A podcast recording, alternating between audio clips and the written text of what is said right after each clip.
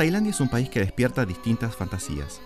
Sus tradiciones, su cultura, sus paisajes y su mundialmente famosa tradición gastronómica la convierten en uno de los favoritos de los turistas de todo el planeta. Tiene aproximadamente 70 millones de habitantes y la mayoría pertenece a la etnia Thai.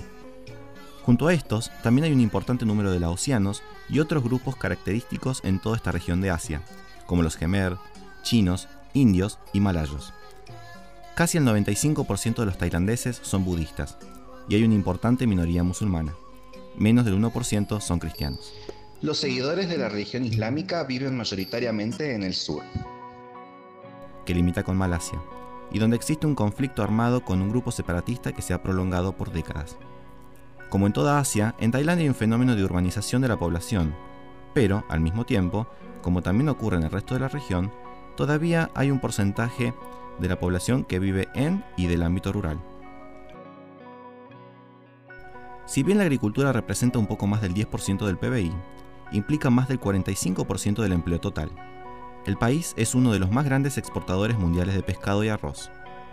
Tailandia es considerado junto a Malasia, Indonesia y Filipinas uno de los tigres de segunda generación. Esto incluye al conjunto de los países asiáticos que han recorrido un crecimiento económico muy rápido allá por los años 90. Pero también fue la espectacular devaluación de su moneda, el baht, la que inició la famosa crisis asiática de 1997. Esta crisis sumergió al país en una debacle económica que tuvo consecuencias políticas que hasta hoy están presentes. Soy Max Popse y hoy en Te Cuento Asia, Tailandia.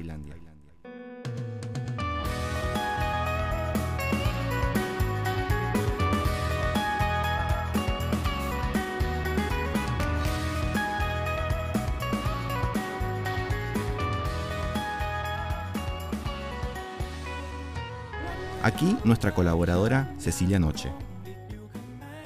Tailandia tuvo 12, golpes militares y en los últimos años además eh, esto está atravesado por una figura política que en muchas cosas se comparó con, con los procesos que vivimos en Argentina, que es la figura de un outsider de la política, bueno, los outsiders de la política se autodenominan, pero uno después va y resulta que tenía vida política.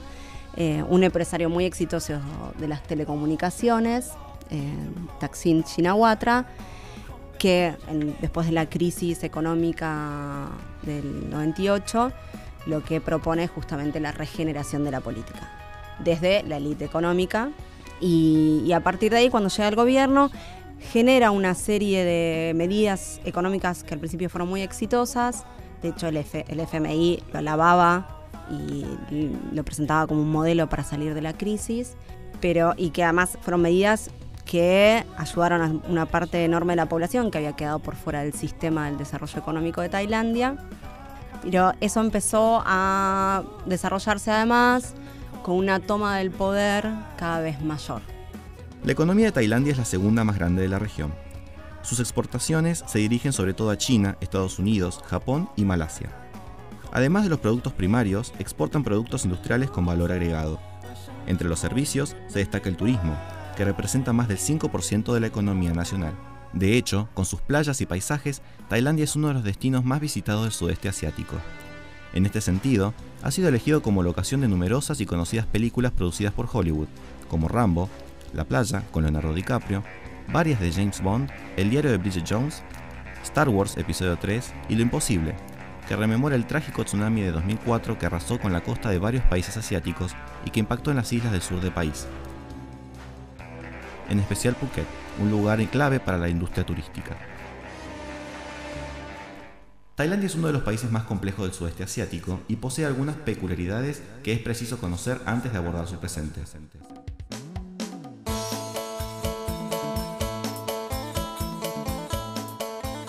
Un dato que no es menor y que muchos tailandeses relatan con orgullo es que fue el único país de la zona que no estuvo dominado por las potencias europeas, en gran medida gracias a las habilidades políticas de sus monarcas.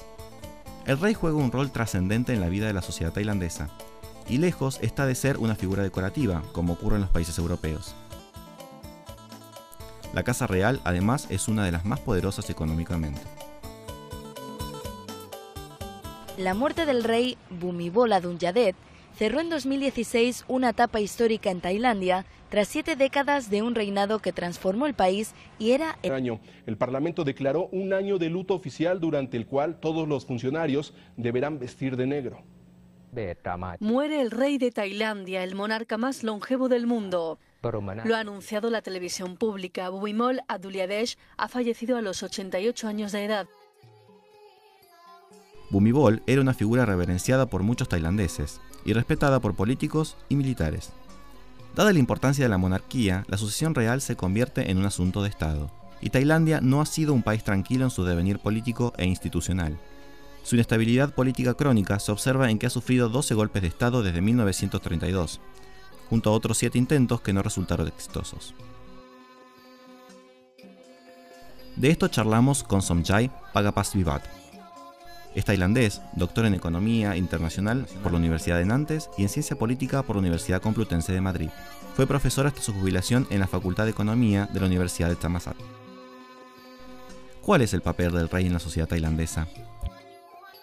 El régimen político de la Tailandia es el parlamentarismo, la monarquía constitucional.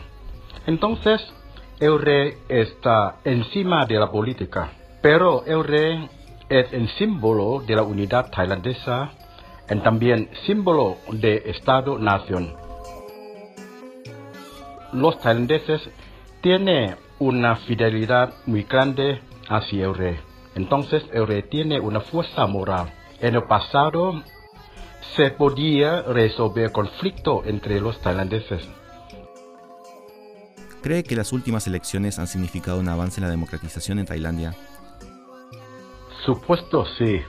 Uh, Tailandia y la elección uh, surge un nuevo gobierno. Entonces, ahora estamos avanzando con la formación de gobierno de coalición. Entonces, con la elección y también con la formación de gobierno es un avance muy grande comparando con el régimen militar desde hace cuatro años.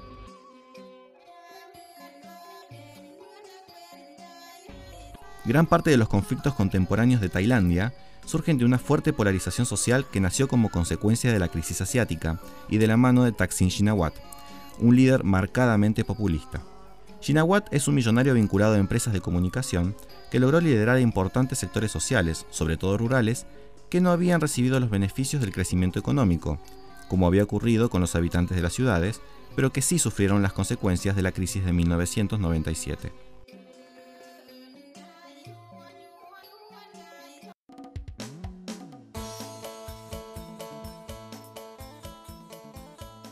En 2001, luego de un rotundo triunfo electoral, Taksin fue designado primer ministro, cargo del que fue apartado por un golpe de Estado en 2006. Su gobierno, involucrado en numerosas denuncias de corrupción y abusos de poder, estuvo signado por enfrentamientos con otras instituciones del Estado, importantes sectores urbanos y la propia monarquía. De esta manera, en el año 2011, cuando se abrió nuevamente la vía electoral, logró que su hermana, Yingluck Shinawat, ganara las elecciones y asumiera como primera ministra hasta que fue destituida por el Tribunal Constitucional en 2014. Mientras tanto, la sociedad se polarizaba crecientemente entre los camisas amarillas, opuestos a los hermanos Shinawat, y los camisas rojas, seguidores de ellos. El enfrentamiento cruzó toda la vida social y política del país, al punto de que la capital, Bangkok, estuvo paralizada por las movilizaciones durante meses. El gobierno surgido del golpe de 2014 buscó imponer orden en medio del cambio de rey, también se abocó a reformar el sistema político, para evitar que los depuestos hermanos Shinawat y sus partidos afines retomaran el poder. Para ello, el gobierno militar inició un largo y complejo proceso para reformar la constitución, lo que finalmente ocurrió en 2017.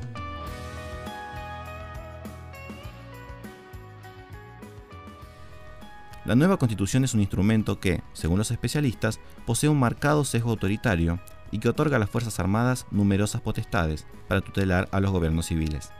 Incluso pueden ponerle fin cuando lo consideren apropiado.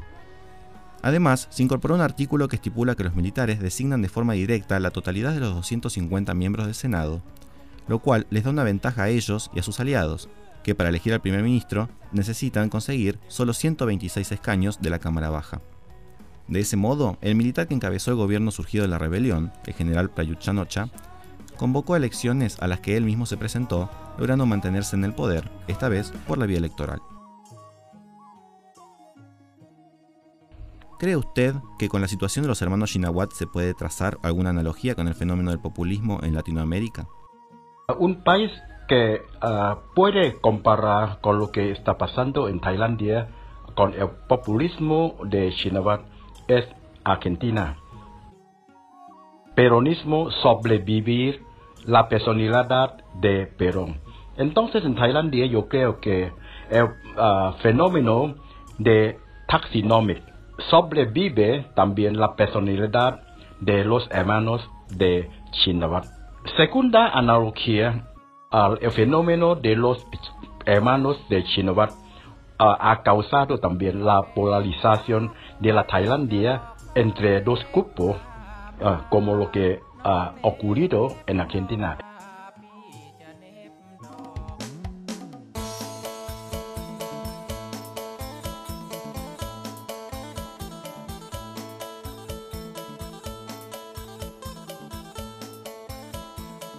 ¿Cuál es la influencia de la religión en el conflicto político? No tenemos un problema de conflicto religioso.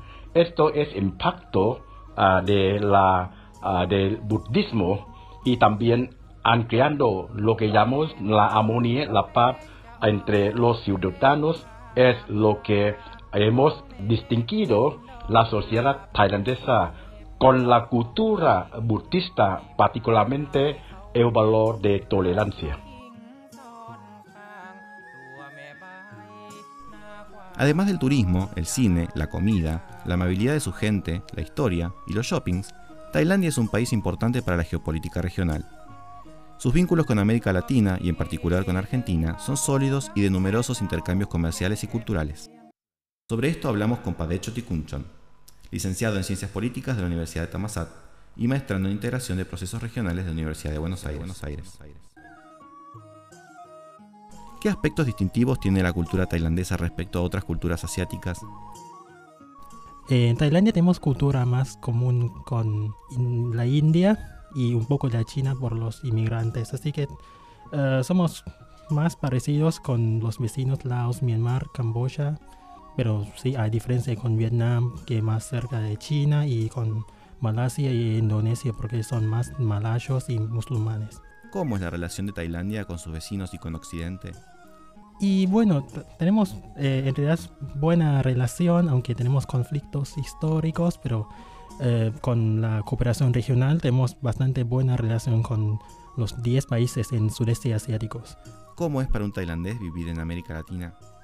Uh, yo creo que no hay tanta diferencia, aunque la distancia es larga, pero hay ciertas comunalidades entre las, dos culturas, como en por lo menos eh, los latinos y los de sudeste asiático somos tenemos muchas cosas en comunes, así que eh, la distancia es larga, pero no hay tanta diferencia en sentido de choque culturales. Eh, por ejemplo, somos más relajados nosotros, como acá también en Argentina y allá en Tailandia, más relajados, más expresivos y sí, como disfrutamos más la vida, somos más sociables, más alegres, no, no tomamos cosas tan serias en la vida. En realidad no existe comunidad tailandesa en Argentina porque en total en país creo que somos como 50 personas. En Buenos Aires como 20, 25. Así que no, no existe en sentido de comunidad porque tampoco nosotros nos juntamos todo el tiempo.